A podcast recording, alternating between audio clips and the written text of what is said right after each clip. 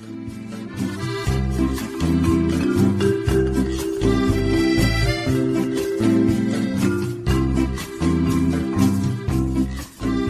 I'm Jim McClenahan, co host of The Jim and Jeremy Show. I'm the director of corporate outreach for the College of Business at the University of Nevada, Reno. And I'm proud to be joined on my podcast by my partner, as always, Jeremy T. Thank you, Jim. Good to see you again. We'll be talking to you again, I guess. Uh, as Jim mentioned, Jeremy T., Director of Advising, Recruitment, and Retention for the College of Business.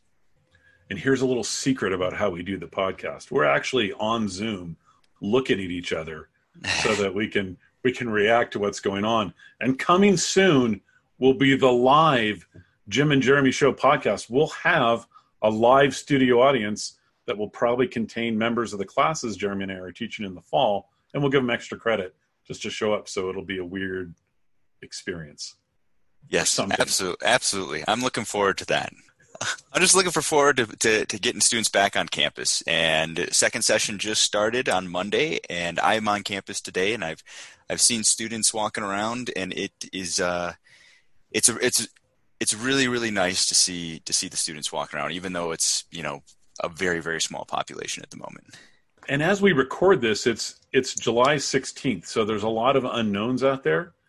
And in a previous podcast, we talked about engagement volunteering, getting involved in your community. And Jeremy, today I thought we'd, we'd take that and talk about engaging in the online environment because it's really much harder and, and it's really on, on the student, on the individual to get engaged. And, and I know you had some thoughts on that.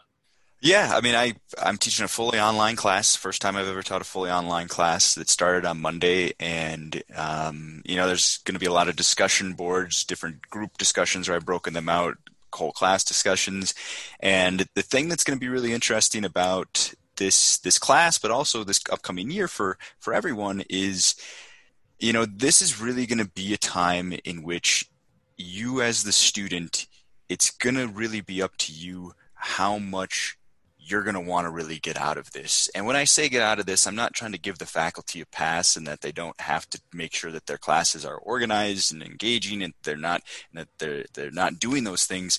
But as a student, you know, you're going to want to do additional things. And this isn't just in the classroom. This is for your clubs, for your student organizations, um, so that you can still stay connected and f- have that campus community and interact with your fellow classmates, interact with your faculty members, because you know everybody's been saying it for four months. We're all in this together, and I think when it comes to that piece, that's never more true. In that, you know, Jim and I are still here for you every day of the week to to help you with different things and to become speak at your clubs and orgs or engage in other type of discussions but the thing is now more than ever, you're not maybe just going to be able to walk into our office and ask us. There's going to have to be some additional work put in by the student, which is an email or a phone call or you know something like that. And, and I would tell you that you know we've said make sure you engage with a club.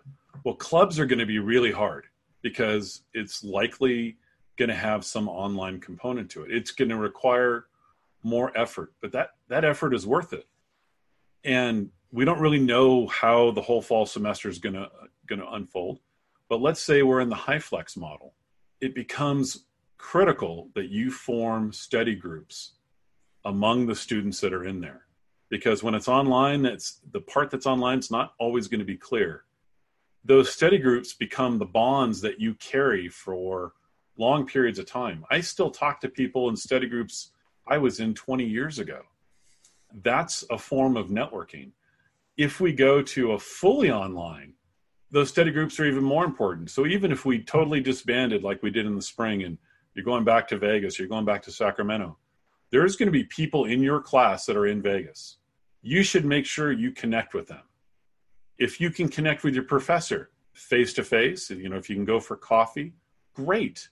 If it's just on Zoom one on one, fantastic but it's extra effort on your part to drive that engagement and, and the rewards for that i think are going to be tremendous as we move forward. I think you know something. I was on a on a call with some companies talking about what are things that they can do for you know our students who are who are graduating. And one of the, big things that I, I remember bringing up is that for, even for those of you who are working right now, is making sure that you're if we're having to do this in a distance type format, what are things that you can be doing to help keep your fellow classmates involved, keep your fellow coworkers involved? Because it, I know if we were to hire someone right now, it wouldn't be the same. We're not going they're not going to be able to run into Jim in the kitchen and have a 15 minute conversation about their weekend or whatever um, to kind of build those relationships the relationship building is just going to have to be much more purposeful. You're going to have to you're you're just not going to get the opportunity to necessarily probably run into people like we we did pre-COVID. Um, so, and again, that's that makes it tough because that's just putting more responsibility on you. But I can tell you that when I think of all of uh, the people that I know that are super super successful, they are the type of people who are the ones who say, hey, I'm going to organize the study group, or I'm going to organize this kind of networking or just kind of group meeting so that we can we can give everybody a place to to meet and chat. And those people through all of those connections through all of those additional uh, things that they created that's what lends itself to then your study uh, partner from five years down the road being able to say there's a job opportunity here you know, what are you up to nowadays? Even if you decide, hey, I'm going to take my Business 101 or my Management 321 class, and we're going to do a class reunion once a month at the wall or someplace else, uh, some other restaurant. Go in, get some dessert, have a cup of coffee, and just get together. And maybe it's, you know, it's three people from the class, but then it's three people from the class. Keep that going and and it's about being more intentional as you said jeremy. That, that's the hard part because in person it's easy for for us in the college to kind of drive that culture. But when we when we go online we lose that. That's really an essential part of the college experience and that and i think students are going to have to be more engaged in it.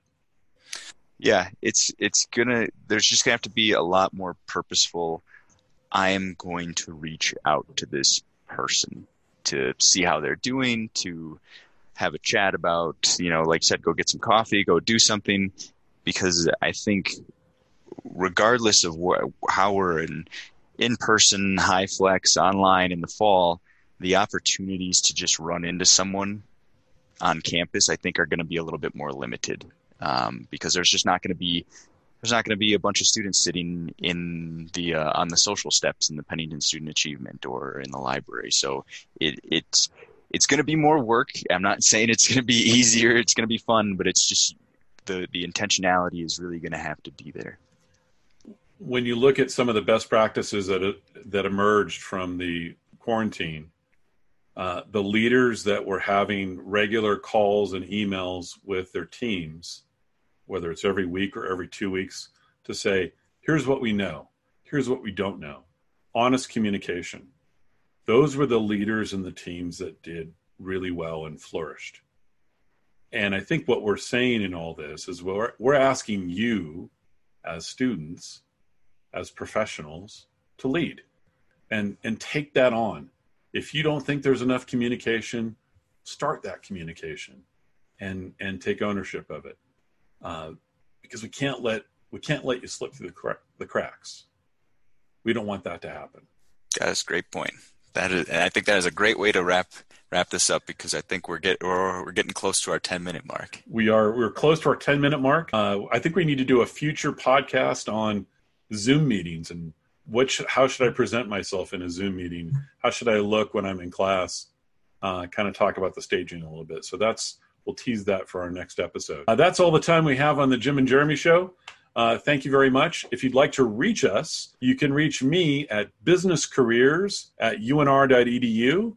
Jeremy, how would you like them to reach you? And you can get a hold of me at businessadvising at unr.edu. Thanks very much for listening to the Jim and Jeremy Show.